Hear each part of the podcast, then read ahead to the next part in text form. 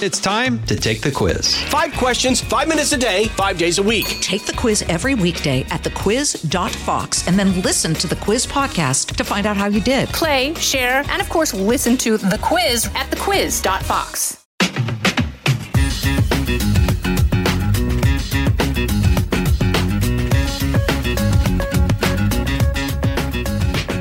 Well, welcome back to the Jason in the House podcast. I'm Jason Chaffetz. Uh, this week we got a lot happening because we're going to get my little riff on the news. Uh, we're going to highlight the stupid because there's always somebody doing something stupid somewhere. And then we're going to phone a friend. We got two friends today. We're going to call Trey Gowdy, tell you a little bit about some of the things that we went through in Congress. Just a few minutes with uh, with uh, the former congressman from South Carolina, Trey Gowdy.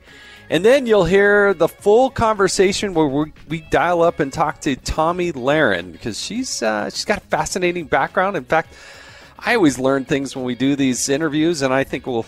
I, I, Tomi's one of the fascinating personalities out there, and we'll have a good discussion with her. But uh, let's get right after the news because there's a lot happening, and I, I got to tell you, I. I look at this whole fiasco that uh, the CDC and the Centers for Disease Control and the Biden White House has put us through with these mask mandates. And it's so confusing, right? I, I see these pictures with, with Joe Biden and he's walking through a cemetery. There's nobody close to him. And he's wearing a mask. After the Centers for Disease Control say, if you're fully vaccinated and you're outside, you don't need to wear a mask.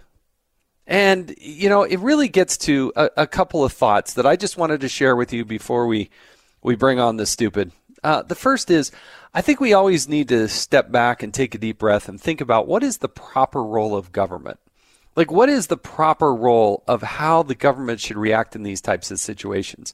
My take on it as a conservative, I believe that the government can do things in rallying um, uh, resources to fight off a disease or if something's coming at our country. I, I think there is a proper role, and that would be a good use of money. But the proper role of government is to give the people of the United States of America the information and allow them to make their own decisions. Self determination, self responsibility are some of the pillars of things that we believe in as the American people. It adds to liberty and freedom. And if there is information that is vital that should be shared with the American people, then give them that information and let them make that decision. And I, you know, I also think you have to respect businesses. Some businesses will deal with things differently than others. It's sort of like the gun control debate. You know, if you're if you have private property and you own a business, you can make the determination as to whether or not you want people to be able to bring a weapon onto your premises. And that's just the foundations of personal property rights. Your Second Amendment right to carry, yes, that is paramount. But when you're going on somebody else's personal property, then they get to make that decision. Same thing with masks. If a bakery in Sacramento, California decides that, hey, you know what, um, you you have to wear a mask to come in here, then let's respect that. But if you are in Dubuque, Iowa, and they say no masks needed, um, then they can make that decision. And if you are afraid of going into a business that doesn't mandate masks, then guess what? You don't have to go there. But if you want to go there, you can go there. Again, it's about personal responsibility. It's about personal freedom. It's about the proper role of government in making sure that we provide that information.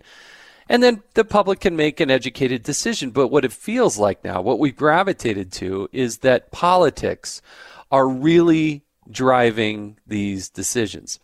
You know, my friend and colleague uh, at Fox News uh, as a contributor, Dr. Nicole Saphier. She has a new book coming out. It's called Panic Attack. This is exactly what she talks about. She walks through all the science and then compares it to the politics of the day and talks about how the politics have kind of corrupted what the science is doing and that they're not always in sync.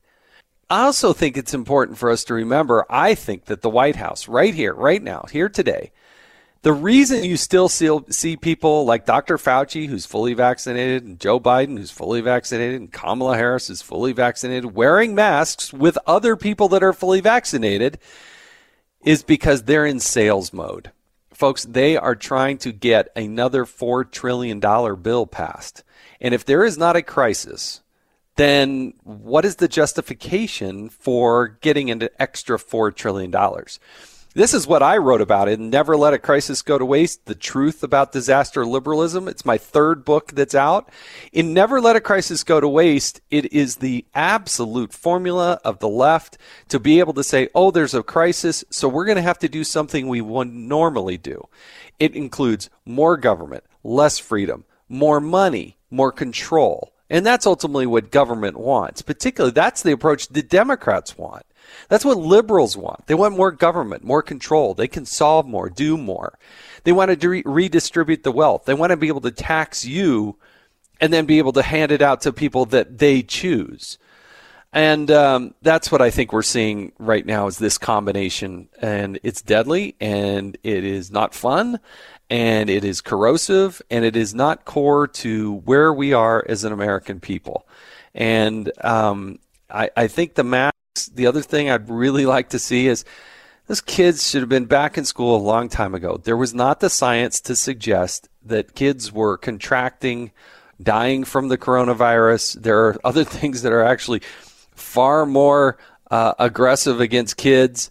Um, but they need to be back in school. The social impact, the, the psychological impact, the loss of education in those formative years. I think we're going to pay a heavy, heavy toll on that for a long time. And for goodness sake, do you really need a three year old on an airplane to wear a mask? The science has been telling us that, oh, you know what? The air circulates every two minutes on the airplane is about the cleanest air on the planet. Well, you don't need a three year old having to wear a mask when they're flying from Atlanta, Georgia to Salt Lake City. It's ridiculous. And it continues because the government wants more control. So that's my little riff on the news. Time to bring on the stupid. Because there's always somebody doing something stupid somewhere. All right, I got three candidates this week. You're going to have to figure out how to ping me on social media. I'm at Jason in the House. Um, uh, you can find me all over the social media there, or go to jasoninthehouse.com and you'll find me there. All right, so I, three candidates for bringing on the stupid, and I'm a big fan of the website The Smoking Gun. Uh, they bring us two of the candidates today. Uh, one of them was a a woman. Uh, she was a Florida teacher, and uh, she was arrested for allegedly uh, spraying four teenagers. Now, these charges have been dropped. In fact, the headline in the Smoking Gun charges dropped against teacher busted for spraying students with aerosol disinfectant if she didn't like the way you were wearing your mask, she'd go up to you with disinfectant and start spraying you. It got so bad that they actually arrested her. But according to the court filing, allegedly, um, they were not wearing their mask properly, and that's the way she was going to solve it. Nothing like a little spray to the face. But charges were dropped. That was the allegation. But man, if anything close to that happens, that qualifies for bringing on the stupid. All right, candidate number two was happened in the country of Spain. You know, I'm kind of proud that Jason in the House podcast brings you the stories you would get nowhere else. But FoxNews.com did do this story. A man in Spain was locked out of Twitter for saying, quote, a man cannot get pregnant, end quote. Now, that was a pretty radical statement. Uh, this person was uh, part of the far right Vox Party. I have no idea what this party is. I've never heard of them, never read about them. I don't know what they stand for. But evidently, this uh, Francisco Jose Contreras, um, he's the deputy for in Spain's far right Vox Party. The allegation is that he was locked out of his Twitter account for 12 hours by saying a man cannot get pregnant because they have, quote, no uterus or eggs, end quote. Well, guess what? Um, that Twitter informed him that that violated its hate speech for the remarks. It locked him out before they demanded that they he reiterate this in a more positive way. That to me is just flat out stupid, Twitter. That qualifies for saying something stupid, doing something stupid that just raises to a level that's uh, this is a whole nother level. Um, and then we have a woman again highlighted in the by the smoking gun. She's also a candidate, so let me know about uh, what you think about her. This is the headline out of the smoking gun: Woman busted for ground beef battery. Well, evidently at a Walmart in Ohio, Um, the allegation is that a woman allegedly struck a female victim in the face with a quote 10 pound log of ground beef. Evidently, the they, there were kids there, kids involved. They had had uh, problems and challenges before. Suddenly, they saw each other there at the Walmart. One woman grabs the 10 pound log of ground beef and started whacking the other woman right there in the aisle of Walmart. You know, folks, I got to tell you, this was a $22 retail meat log that was used as a quote blunt object to attack the other female. The police had to get involved. And you know what? That just qualifies as somebody doing something stupid somewhere. There's are the three candidates this week. All right, now it's time for some stories from the halls of Congress. And, uh, you know, I spent eight and a half years in Congress, and one of the people I spent a lot of time with because I was on the House Judiciary Committee with him, I was on the House Oversight Committee with him. I'd see him in the morning, I'd see him at night, we go to dinner. I spent way too much time with Congressman Trey Gowdy. But he and I had a lot of laughs uh, along the way, and some funny things happened to us in Congress. So let's give uh, Trey Gowdy a call.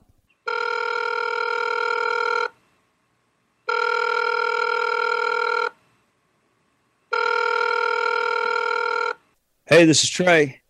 Hey, Trey, Jason Chaffetz. Thanks. Uh, I'm doing my phone a friend here on my podcast, and uh, I, want to tell some of the stories of things we did in Congress. And uh, I thought there was no better person to call than you about the time where you and I, along with a number of other members, had an opportunity to go meet uh, Justice Scalia. I mean, quite an honor. First time I'd met him. I think it was first time you got to meet him and we went to this off Capitol Hill. Remember, we went to this restaurant.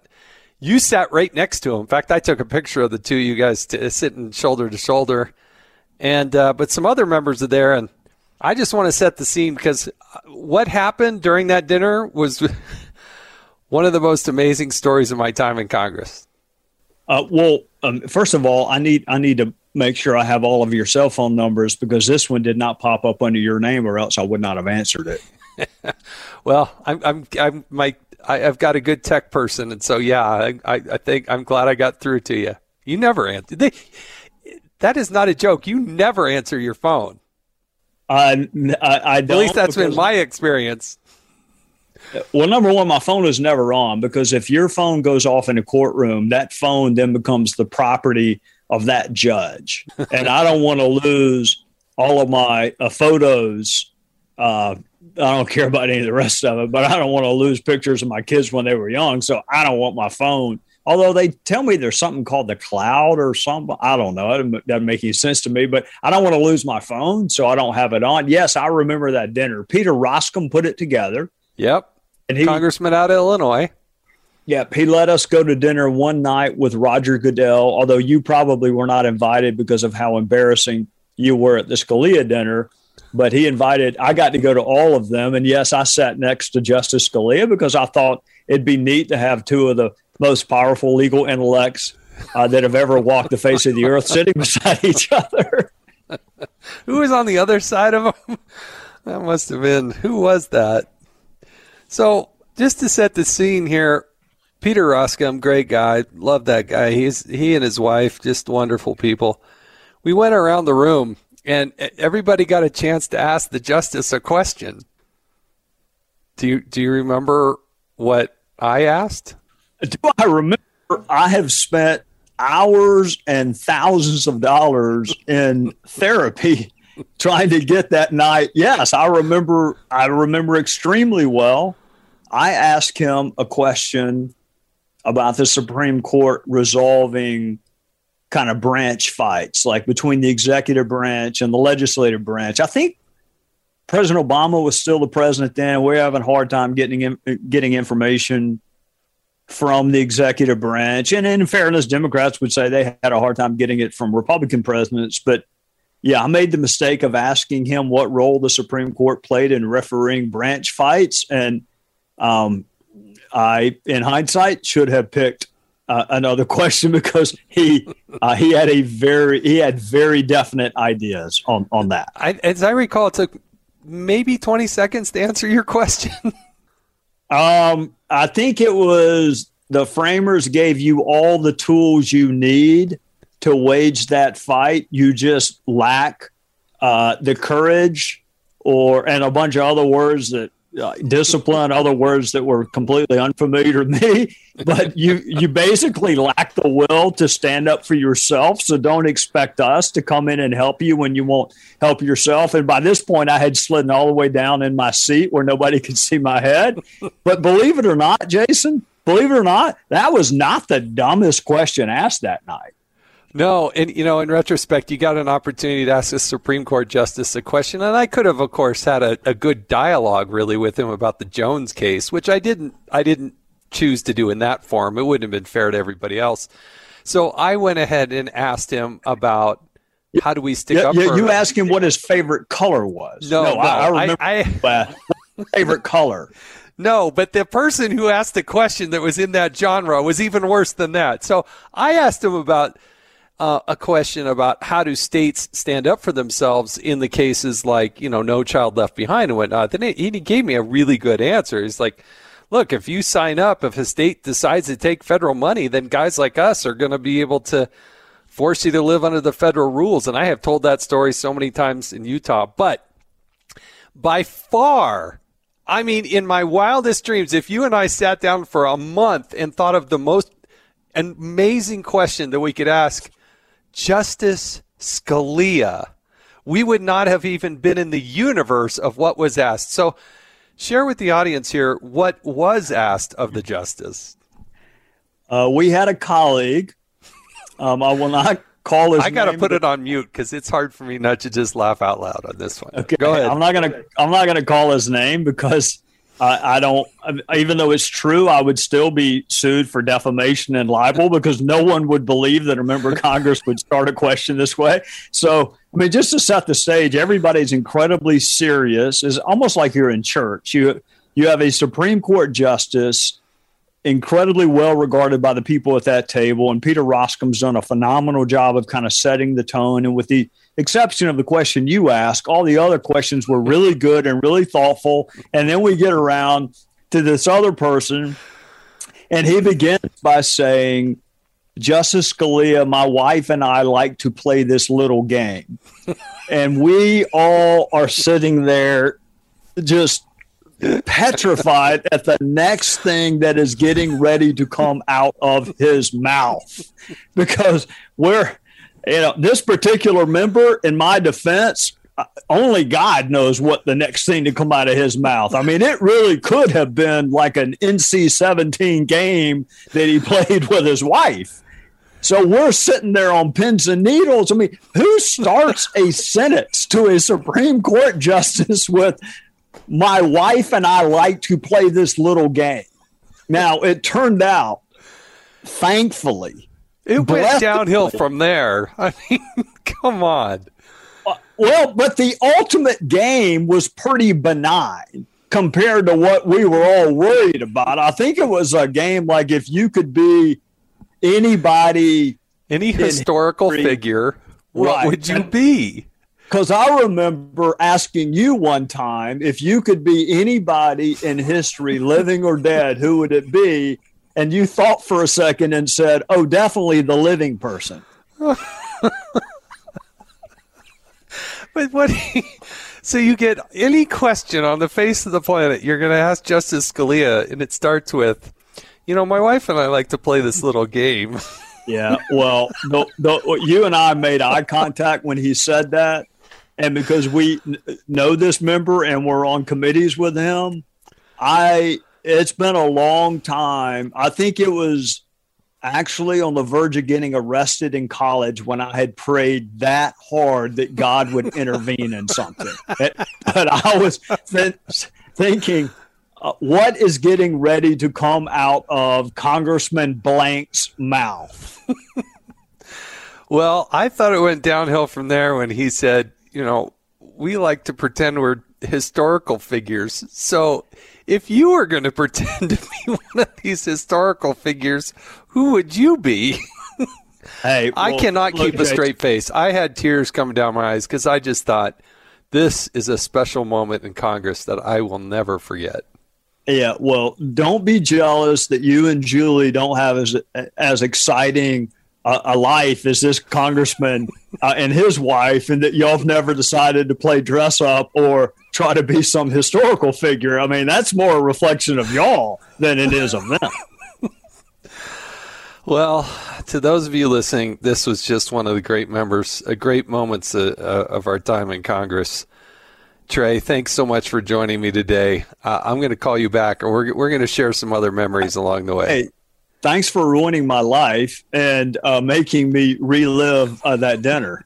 I'm, I'm going to go back to my therapist office. All right, I'll call you back from a different number next time. I appreciate you answering. Okay, well, you're on the do not call list, so I'll see you. see ya.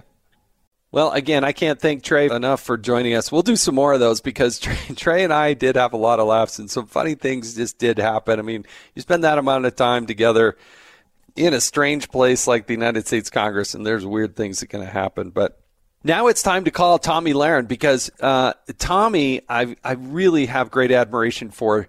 She's got a backbone. She's got an opinion. She is not bashful about sharing it. And I want to learn more about Tomi Lahren and her background. You see her on Fox News and certainly at Fox Nation, uh, where she's got her own show.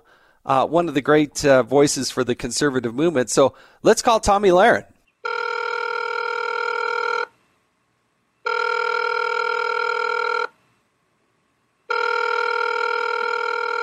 Hi, it's Tomi.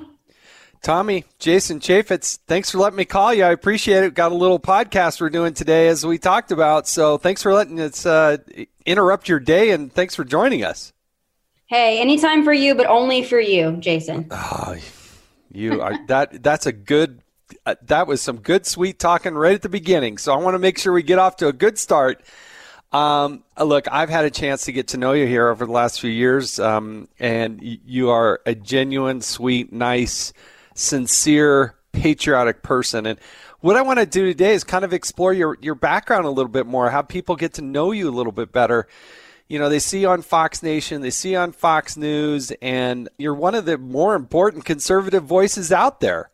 And so, I, I but I, I want to explore like, why are you a conservative? Like, how did that happen? Most people are good patriotic people, but they aren't necessarily have the conservative backbone that you do. So, take us back to you were born in Rapid City, South Dakota, as I understand, and and take us back to that time when you were born and your family. And I don't know if you have siblings or anything, but tell us a little bit about that. Sure. Well, kind of as you know, because you're from Utah, a more conservative place lends itself to more conservative values. So I'm not one of those people that found my conservatism later in life. I've always been a conservative, but not just because my parents were conservative or voted Republican, because I think when you grow up in a, especially in a small state, in a rural state, in flyover country, those are just kind of natural conservative values that you grew up with. You don't want government interference. You want maximizing freedom and you want to work hard and keep more of what you earn. And it's just that way of life, that lifestyle that lends itself to being more conservative or more conservative individual and voting that way. So that's always been ingrained in me both of my parents were born and raised in ranching families. My uncle still runs the ranch on my dad's side. So the ranching community, obviously, that's also more conservative. And it's just a lifestyle that lends itself to those values that this party and this movement stands for. It's America first. It's small town living. It's we don't want anybody, you know, with their hands in our back pocket or telling us how to live life. And also for me, the reason I wanted to get into media and share those conservative values is in the flyover states, we don't get a whole lot of representation. We are kind of those individuals that just work hard and keep to ourselves. And I've always had a big mouth. And I thought, hey, I grew up with these values, all these hardworking people. How can I be an advocate for them and talk about the issues that are important to them? And that's what got me into media and public speaking. So, you know, I, I was born in California, so I had a hole to dig out uh, from under. Um, and, and, so I didn't grow up with a, you know, it was kind of a more rural type of setting. And I, and I, my, my parents were fairly conservative, but it really, you know, it did take me a little while personally because once I got a job, got married, had kids, started actually really earning that paycheck, then I figured out, hey, you know what? I'm a pretty conservative person, um, uh, and um, I believe in self reliance and self determination and, and liberty and all those things that are just you know. But it, it took me a little while to find that. But Okay, so you're you're in a ranching situation. It's it's South Dakota. You're a little girl. Um, but what were some of those experiences that really stuck with you and thought, you know, that was that was hard or maybe that was just that's just the way it's supposed to be? Sure. Well, for me, one of the things watching the nightly news and again feeling like they never really touched on issues that were important to people like me and, and families like mine and one of the big things to me was the Second Amendment and gun rights. You know, watching people talk about mass shootings or watch people talking about the Second Amendment or assault rifles or the right to self defense to me, the mainstream media kept getting it wrong and watching the nightly news and watching them repeatedly get it wrong. And then just at a young age thinking, you know, this isn't the way I grew up. This isn't the way that we view the Second Amendment. This isn't the way that we view firearms and protecting and defending ourselves. That was one of a really big catalyst for me in, in wanting to speak out and to correct the, the narrative. And that was a big one. Also, just wait, wait, let me stop right there. Let me jump in there a little bit it is amazing to me how many talking heads are that on television or on the nightly news. It's so obvious that they've never fired a gun, let alone gone into a you know a Cabela's or a Sportsman's Warehouse and actually purchased one. They have no idea how it even works. No, and they don't understand what it's like to people that live in small towns or small communities or ranching communities. It annoys me to no end when I hear these politicians, and we've heard it lately, talking about you don't need an AR 15 or you don't need this to go hunting. Listen, when you have a lifestyle and you grew up on a ranch or you grew up in, in a rural area, you don't have police that are close. If I call the police where I was born and raised, it's going to take them 20, 25 minutes at minimum to get where we are. So firearms are, are different to people that grow up in small towns and small communities, especially when you have a ranching or a farming background.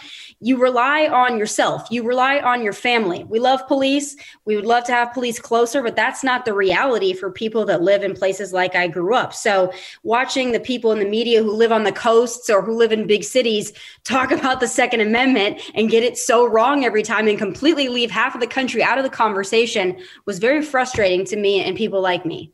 So how old were you when you when you shot your first gun? How old were you? Well, you know, I kind of grew up having a BB gun. My dad is, is, a gun collector. So that's just been a part of my lifestyle. I live out in the country. I live 12 miles out of town. We don't have neighbors close. So when you grow up in South Dakota, and I know that you know this in Utah as well, it's, uh, it's something that you do for fun. You go target practicing, you go shooting. It's just one of those things. And you don't grow up being scared of guns because you're aware. You know how to use a gun. You yeah. know that guns are dangerous. You understand it. And then that takes this whole mystery away from from guns and i wish more people that were anti-gun would grow up the way that i did or at least be open to learning about guns then maybe it wouldn't be so taboo to them and they would get it i don't know maybe yeah, you know, it, it, guns aren't for everybody. I mean, I, you know, it, if they don't want to fire them, that's fine. But what they don't respect is that person who grew up with gun safety, who actually understands how to safely control a, and clean a firearm and and, and it's I think it's also above and beyond just in the rural settings. Because yeah i totally feel it. I, I didn't shoot a gun until i was like in camp you know? I went to like camp and i my parents didn't have guns. But i tell you what once i got uh, married and did all that I, I feel way more safe carrying a, a gun with me in my car my vehicle on my person and I feel for that. You know, there was this discussion about changing the age. So you, you, instead of being 18, you have to be 21. And but why? Like, what about that 18 year old female who's in the big city and is by herself and isn't physically going to be able to defend herself? But the guess what? That gun's going to be the great equalizer. Oh, absolutely. And as a young woman who's lived by myself for, you know, the last 10 years or more, I can tell you that having a gun at home, especially being the controversial figure that I am, uh, I wish that more women would be open to that because, like you said, it is the great equalizer. And I think everyone is anti gun until they're in a position where they might need that gun. Everybody's anti police until they need the police. Right. So it's all about education. I wish the left would be more open to that and just the education of it. And then maybe they would change their tune a little bit.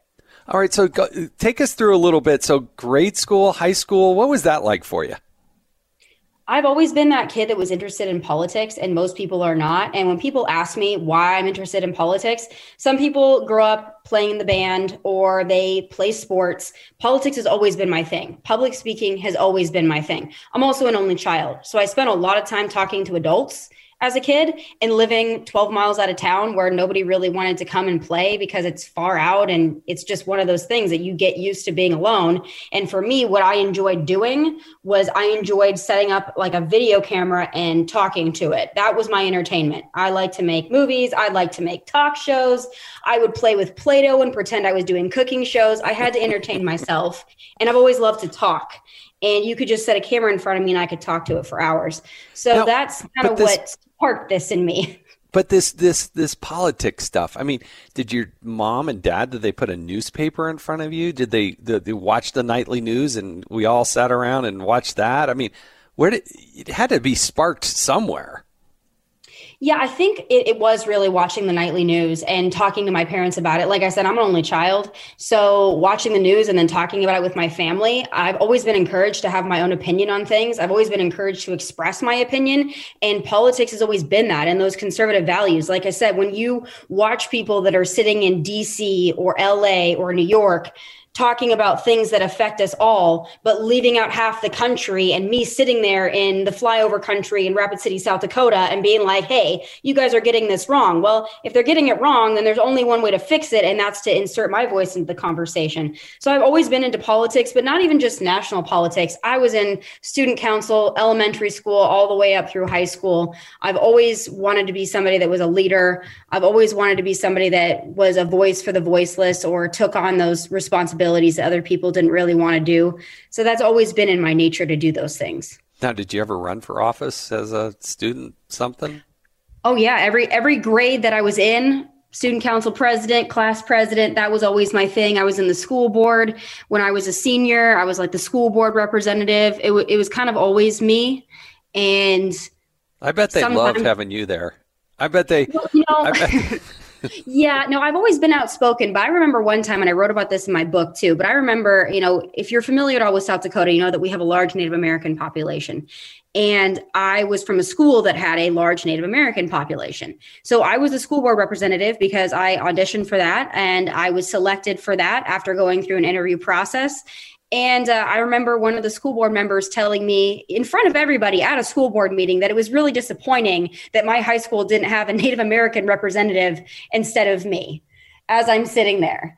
Hmm. And, you know, that's my first take of wokeness. And that was back a long time ago. Uh, I, guess, I guess not that long ago, probably 2010, but it seems like a long time ago. And that was my first take of the woke left, even just sitting on a school board and thinking, this is a little odd obviously I said something because I'm not just going to sit there and take this, but that was my first take and kind of this is how this is going to be. This is how we're going to roll uh, going into 2010, 2011. And then now here we are in 2021 and it's hit epidemic levels, but it's been uh, kind of crawling and creeping into our culture for a long time. Yeah, no doubt about it. So you get done with high school. You, are obviously you got you got your parents there. What was the decision? What were you thinking about? Hey, I'm going to stay in South Dakota. I want. I mean, at this point, you're kind of turning the corner, junior, senior year. Now, now, what do you want to do, and why? I wanted to go to a place that was as unconventional as possible and somewhere that no one from my hometown was going to go to or would ever really consider going to. I always kind of like to uh, march to the beat of my own drummer. And so I thought, hey, here's a place that's completely different than anything I ever grew up with and a great learning experience for me. I'll go to school in Las Vegas. So that's what I did. Yeah, that's about as different from uh, Rapid City as there is, isn't it? Had you ever been yeah. there? Was there an attraction to it other than, hey, it's Vegas? You know, I had gone on a couple of vacations there because again, it was cheap to fly there from my hometown on those wonderful Allegiant flights. So I'm thinking, hey, this is a cheap flight, it's two hours. I can fly back to my hometown, see my family if I need to, but I want to go somewhere that challenges me. I don't want to go to school in a place where everybody thinks like me, looks like me. I want to go somewhere that's very, very different. And Vegas is about as different as you can get. Not only is it diverse, but it's just a weird city and it's its own animal. And I enjoyed that. It was a challenge for me, but I learned a lot by being in Vegas. What? So you just you uh, you go to Vegas, you get your undergraduate, uh, but you got your your BA right in broadcast journalism and political science. Is that did I? Yes. Is that right? Yeah. So I always knew that I wanted to do journalism, but I did not want to be a news reporter. Sitting there and reading the news bored me to no end. That's never what I wanted to do. I always wanted to talk about it. I've always had an opinion, and you know, like I say, and even people that are in mainstream media now, hey, it's all it's all fine to have an opinion. Just be honest that you have an opinion. I've always been honest. Like I have an opinion, and you're going to hear it. So journalism was the way to get there, but political science and talking about politics is something that I've always wanted to do. So it was actually before I even graduated, I found this this odd little network in San Diego called One America News. And people know it now. Uh, back then, it was just a startup and no one knew what One America News was. But I wanted to get in on the ground floor of something. And uh, before I graduated, that is the place that I found. And boy, um, that was an interesting experience to say the least.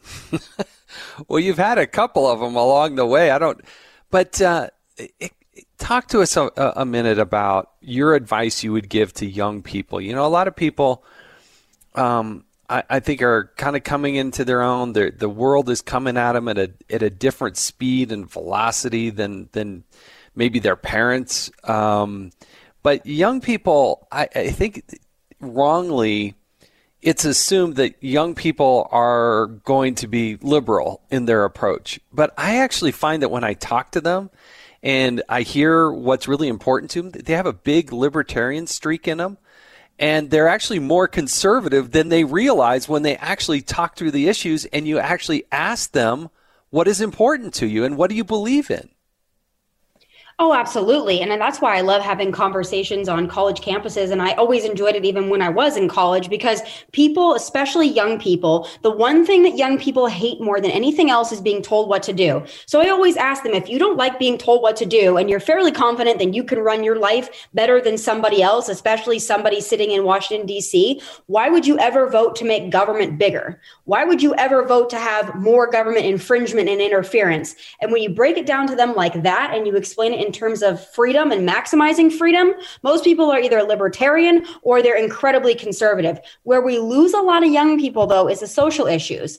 And if anybody knows me in my career, I'm pretty honest about the fact that I am more moderate in social issues. I'm far more of a fiscal conservative. I care about border enforcement. I care about low regulation, low taxes, low government interference. But on the social issues, I'm certainly more moderate, and that's where a lot of young people sit. And I think we could get a lot more young people on the conservative side if we talked a little less about social issues and a little more about financial issues, jobs, protecting our country.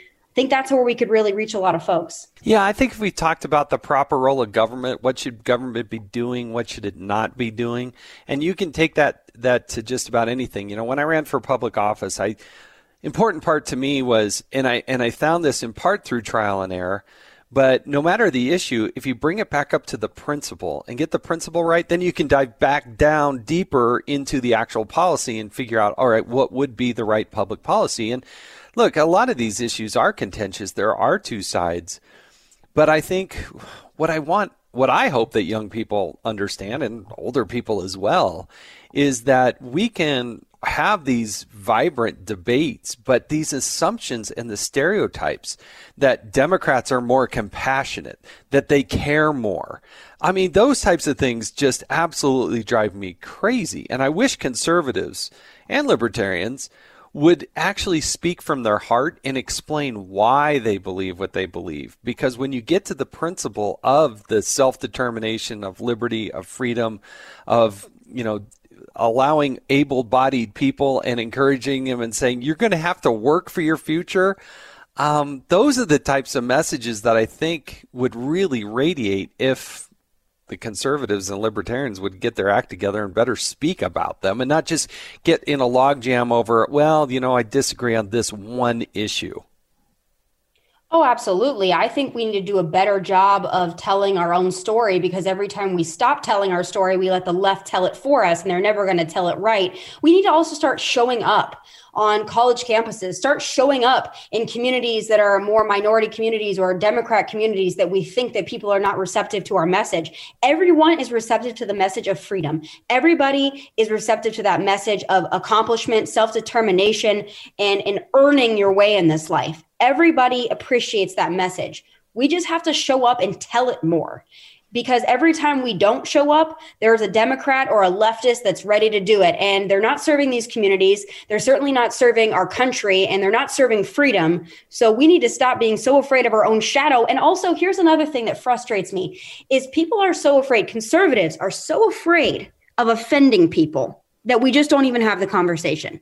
We're so afraid of saying the wrong word or saying the wrong thing or being labeled a certain way or being canceled that we just sit down and shut up. And that's the absolute worst thing that we could do is sit down and shut up, especially in this moment in this country right now.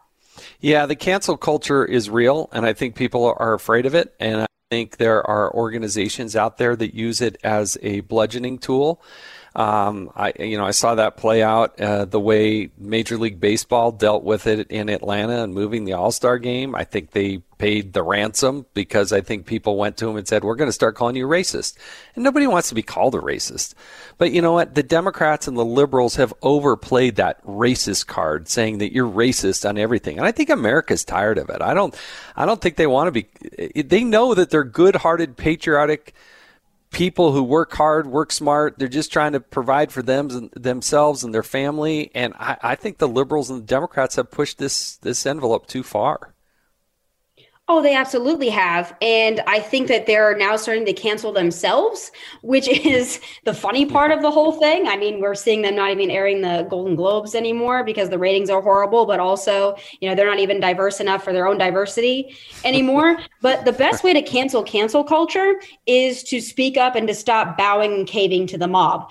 And people think that cancel culture only happens when it comes to corporations or when it comes to major league teams or people with big spotlight and pop culture culture, that's not the only place that cancel culture happens. It happens every single day in the classroom. It happens every single day in the workplace, in yeah. family situations, in friend groups, and peer groups. If you sit down and you be quiet because you're afraid of offending somebody, you are in effect canceling yourself. You're letting them do it to you. So we need to get a little bit more brave, a little bit more bold, and start telling our own stories out there. And it's a story that people want to hear. So stop yeah, being so afraid of your own shadow. it, it is amazing because it is bullying if you, in, in its purest, rawest format, and it is just fascinating to me how often those people that preach the most tolerance are the least tolerant among us and and and they're so afraid of having a different idea or different perspective or being able to make a decision for yourself and just saying, "Hey, I don't want the government in my life in every aspect. I just don't want you here."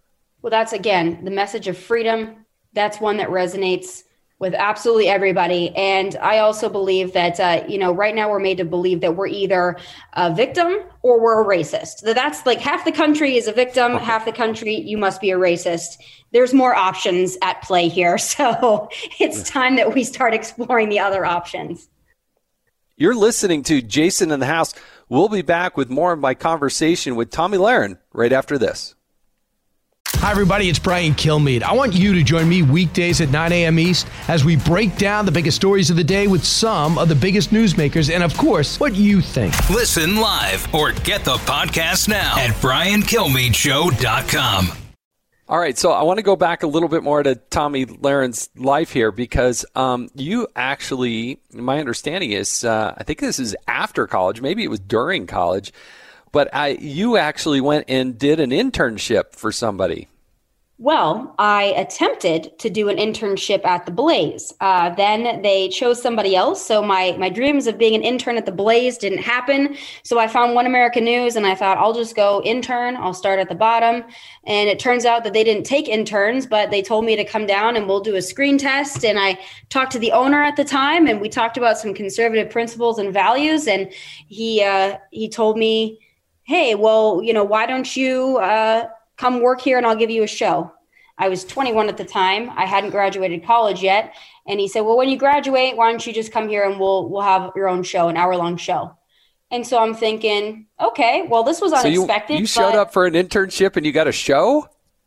I did get a show. Now I did host a show in college. So it wasn't my first time ever doing something like this. So I do have experience in, in hosting a roundtable political well, maybe panel show, but obviously it was at college. So it was a little bit different of a game. But that's the nice thing about coming into something that's like a One America News that's a little bit of a different place is, you know, you get big opportunities and people take big chances on you. And you must have seen something in me. And so there we go. I, I graduated. I didn't even walk in my graduation. I packed everything up and moved to San Diego and started my first show at 21. Well, actually, the question I was really getting at is I, I had read that you served as an intern for Kristi Noem. Oh, yeah. So this was back in college. Yeah. I was her first intern when she was a freshman in the house. That was 2010. And I was, yes, her first intern at the time back in South Dakota. And uh, yeah, so she's come a long way since then. I've come a long way since then, but that's kind of where I started in the in the political world. And that's when I discovered I did not want to be a politician. what, what? Tell me about that experience because I had the honor and privilege of serving with Kristi Noem in the House of Representatives. Um, I think I was elected two years before her. Maybe we were in the same class. I'm, I got to look that up. I'm embarrassed to say it, but if it wasn't at the same time, it was the next class. And um, but tell me, Kristi Noem, first intern, you're there in the uh, Rapid City office, right? What what are you doing as an intern for Kristi Noem in the Rapid City office? People really don't understand what it's like to be an intern for a, a political leader. They think it's very glamorous. No, it's sitting there entering business cards into an Excel spreadsheet and taking random calls from people that think that their you know their representative is going to solve all their life problems and fielding those calls. And that was primarily what i did on a daily basis. Um, i remember specifically how boring it was. And I remember that in the background, I would have on the uh, Casey Anthony trial and I would watch Nancy Grace talking about the Casey Anthony trial as I'm entering business cards into an Excel spreadsheet and organizing all the different counties and, you know, who's the leader in all the different counties in South Dakota. So, oh, the glamour. when I realized, no, this is not for me. Yeah. Well, okay. So, that's interesting because every once in a while in my own congressional office, I would answer the phones and nobody expects the actual member of Congress to answer the phone. So I'd say, Jason Chaffetz's office, and then the person would just launch into something, and I'd say, all right. And they'd say, I just want the congressman to know. And I say, well, I heard you. And then inevitably they'd realize that I actually, they're like, you answer your own phones?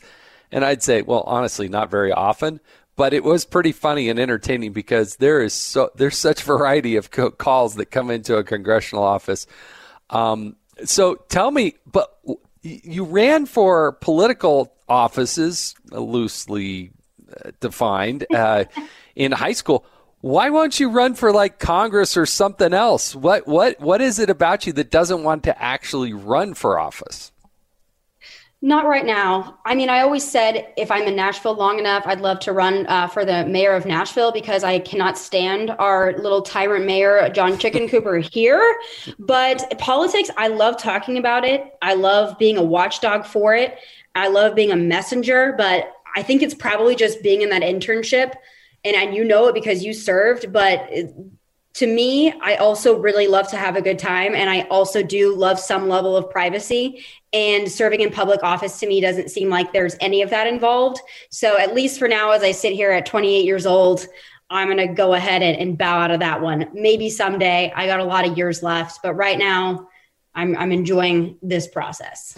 Well, you have one of the more impressive and influential voices out there in, in America right now. And so hats off to you for, for for doing that and pulling that off.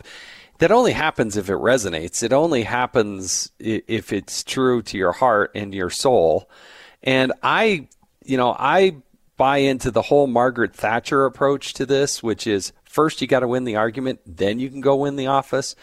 This is where I think Republicans, conservatives, libertarians, however you want to define it, really have to win the argument because when you win the argument, and you can push the socialists and liberals and Democrats in their in their own position and, and show the juxtaposition between the two, then then I think uh, Republicans will continue to thrive in lots of different areas. And uh, but your your voice is as important to anybody because I think you you are uh, you've got a um, your head screwed on straight. You got your principles lined up, and you you're consistent with what you believe in. And I think that's uh, that's attractive to a lot of people. Well, I think also it's just about apologize when you're wrong, but never apologize when you're right. And for me, this whole coronavirus thing, I mean, I was one of the first ones that called out this this tyranny that we started experiencing a year and a half ago. And you know, a lot of people, even on the conservative side, really bought into it. And I said, I can see the writing on the wall here. Like, guys, we're starting to give up our rights a little bit more, a little bit more, expecting the government to take care of us and keep us safe and healthy. Um, this is seeming like we're giving away a lot here for the promise of very little.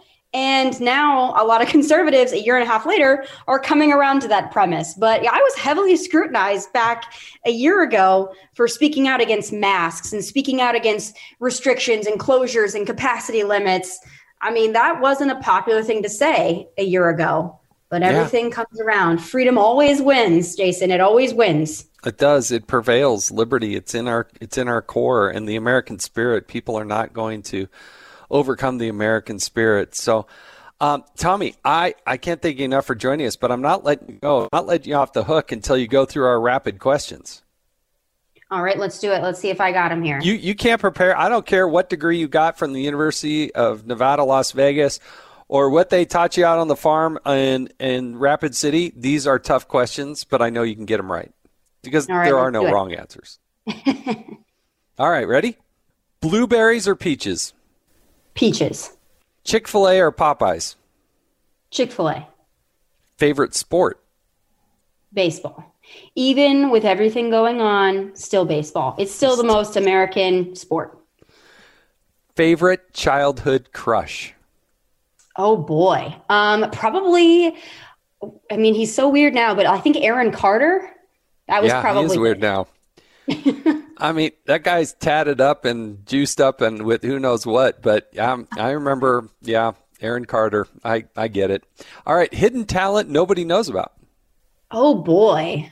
I mean, I'm actually a pretty good dancer, and most people would not think that about me, but I can actually dance pretty well. And, Is that like, are... did you like take dance class as a little girl? Or were you in like ballet or something? Or were you just like, I can move? You know, I really uh, just grew up with a love of music videos. And when you spend a lot of time alone, you just pick up things. Just start moving. Yeah. Just start moving. Yep. All right. So, what was the first concert you went to?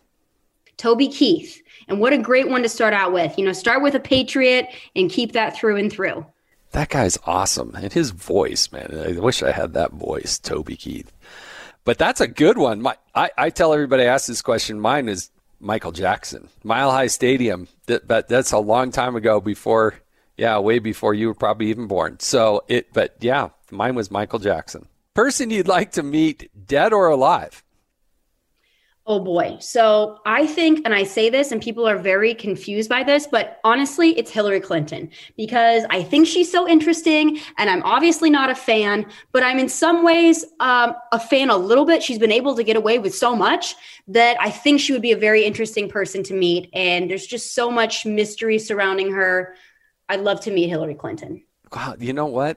Now that's a conversation I'd actually love to watch. Tomi Lahren candid one-on-one with Hillary Clinton. Now that there uh, a few hours on Fox to watch that. That would be good. That would be uh, that would be fascinating. That's a great answer. All right, uh, pineapple on pizza.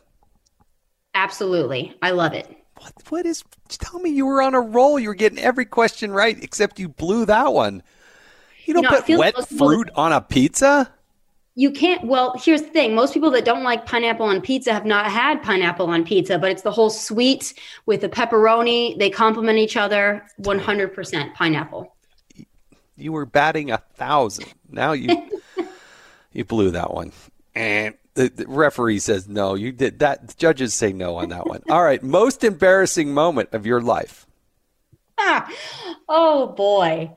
Um i well, I'll say this. One time, this was during the height of the election in 2016. I think probably very soon after Donald Trump was elected president. I was pretty happy with myself and the country. And that was a real heyday in my career. So that was the one time I ever pulled the um, trying to get in somewhere, like in Dallas at a, we'll say, quote unquote, club, tried to pull the do you know who I am type of thing. Um, I was just in a Jay Z song as well, so I was very high on myself. That's the one and only time I have ever done that, and it didn't work, and it did not help my situation, and I will never do it again. And that is absolutely embarrassing. I mean, obviously, I had a couple drinks at that point. It wasn't a, a lucid Tomi that was throwing her own name out, but uh, yeah, horrible. All right, I buy it. That was that was that's pretty embarrassing. All right. Uh, last time you dressed up for Halloween, and what did you dress up as? Oh, well, this past year I dressed up, and anyone can check my Instagram. I'm sure that they will enjoy it every year. I, I, come up with a great costume idea. And this year I was a mostly peaceful protester. Um, mm. If you would like to see the visuals, go to Instagram at Tomi Lahren, and uh, you will see it's very Antifa like and but mostly peaceful mostly peaceful mostly peaceful. That's good. That's good. All right. Ideal perfect vacation destination. So people think this is so weird but i for some reason love tucson arizona. And it's because I've gone on a lot of border trips and we stay at the JW Marriott Tucson Starr Pass. And I never get to enjoy the JW Marriott Tucson Starr Pass because I'm on the desert and I'm, you know, looking at the wall and the illegals coming in. And I never get to enjoy the lazy river at the JW Marriott Tucson Starr Pass. So for some reason, I have a weird affinity for it, but I love the desert. Okay, that's that's the first time that's come up. But uh, Tucson, Arizona, it is. Um, the desert, I love the desert. It's very serene, very beautiful, very relaxing to me. So, but interesting, uh, interesting choice. All right, if you weren't in politics, what would you be doing? Well, this is still a goal of mine, but I absolutely love reality television. So, I'm still planning to do this. People say, like, are you going to run for office? I would much rather be a real housewife of somewhere than run for office. I can promise you that. I love reality TV. So, I would love to do something in the reality TV world. Reality Housewives of Nashville or something like that. Is that what we're okay? All right. At some I think point, we just need a real conservative women of America, just yeah. something like that. Because Bravo has no conservatives that are outspoken conservatives. There are a lot that are undercover because they reach out to me, but I think that Bravo should just make a big stand and say, we're going to bring some conservatives on and show that they're real people too. And I'm, I'm signing up whenever it happens. I'll be that, the first I, one. I, I, like that. That would be a whole new audience for them, and I think a fascinating look, and it'd be entertaining and fun and funny and everything else that. I, I like it. That's a good idea. All right, last question. Worst thing you did as a child? See, I was a very well behaved child. So I mean, there's not a lot. I, it's just really you. Did. Your mom and dad adore you. So come on, worst thing you did. Worst thing. I, well, I mean, this wasn't one time I got the idea that I was going to pour candle wax down the drain um, mm. to get rid of it, and obviously that doesn't work because that hardens and kind of destroys the the whole plumbing yeah, situation. So yeah. yeah, that's that's what I did. That's probably the worst thing I did, or at least the most like catastrophic that it caused a problem.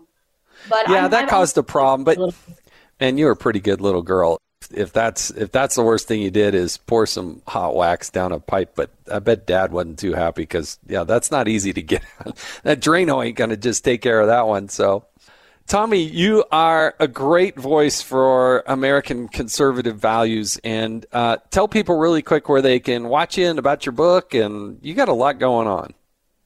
Well, I am primarily on Fox Nation, which is, of course, our digital streaming platform on uh, Fox News. So, Fox Nation is where you can find my daily final thoughts, my long form episodes. We just go into the border. We've done a, a lot of things, uh, Keystone Pipeline. All those long forms are there. My book is out, Never Play Dead. And uh, that also talks a lot about my history and, and, some of my personal life as well. But then, uh, you know, we're just having fun. Hopefully, we can all get back to New York one of these days and do like a, a post Biden speech, something together in person. I'm looking forward to that day.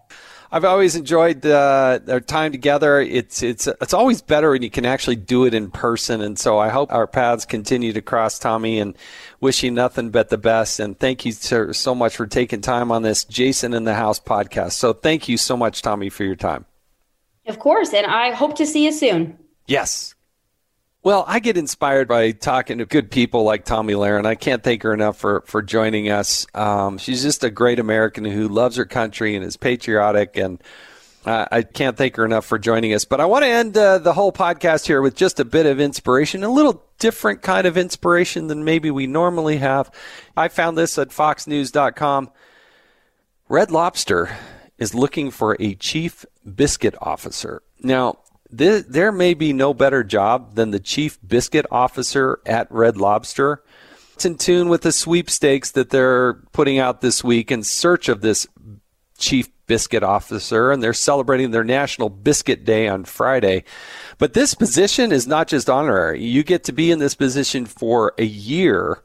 Um, and you got to be like a gold or platinum member of their Red Lobster Rewards program, which comes with lots of perks, including $1,000 in reward gift certificates, extra Cheddar Bay biscuits to go or delivery orders, and a chance to weigh in on upcoming new dishes. I'm telling you, whoever pulls this off and becomes a chief biscuit officer at Red Lobster, that'll be inspirational to me because I love Red Lobster. And I hope they find the right person because I love their biscuits. All right. That's it for Jason in the House podcast. You can find more podcasts at uh, the Fox News Podcast Network over at foxnewspodcast.com. That's foxnewspodcast.com or wherever you listen to podcasts. We'd love it if you would like it, give it all those stars, rate it, and subscribe to it. And we'll be back next week with more. I'm Jason Chaffetz. This has been Jason in the House.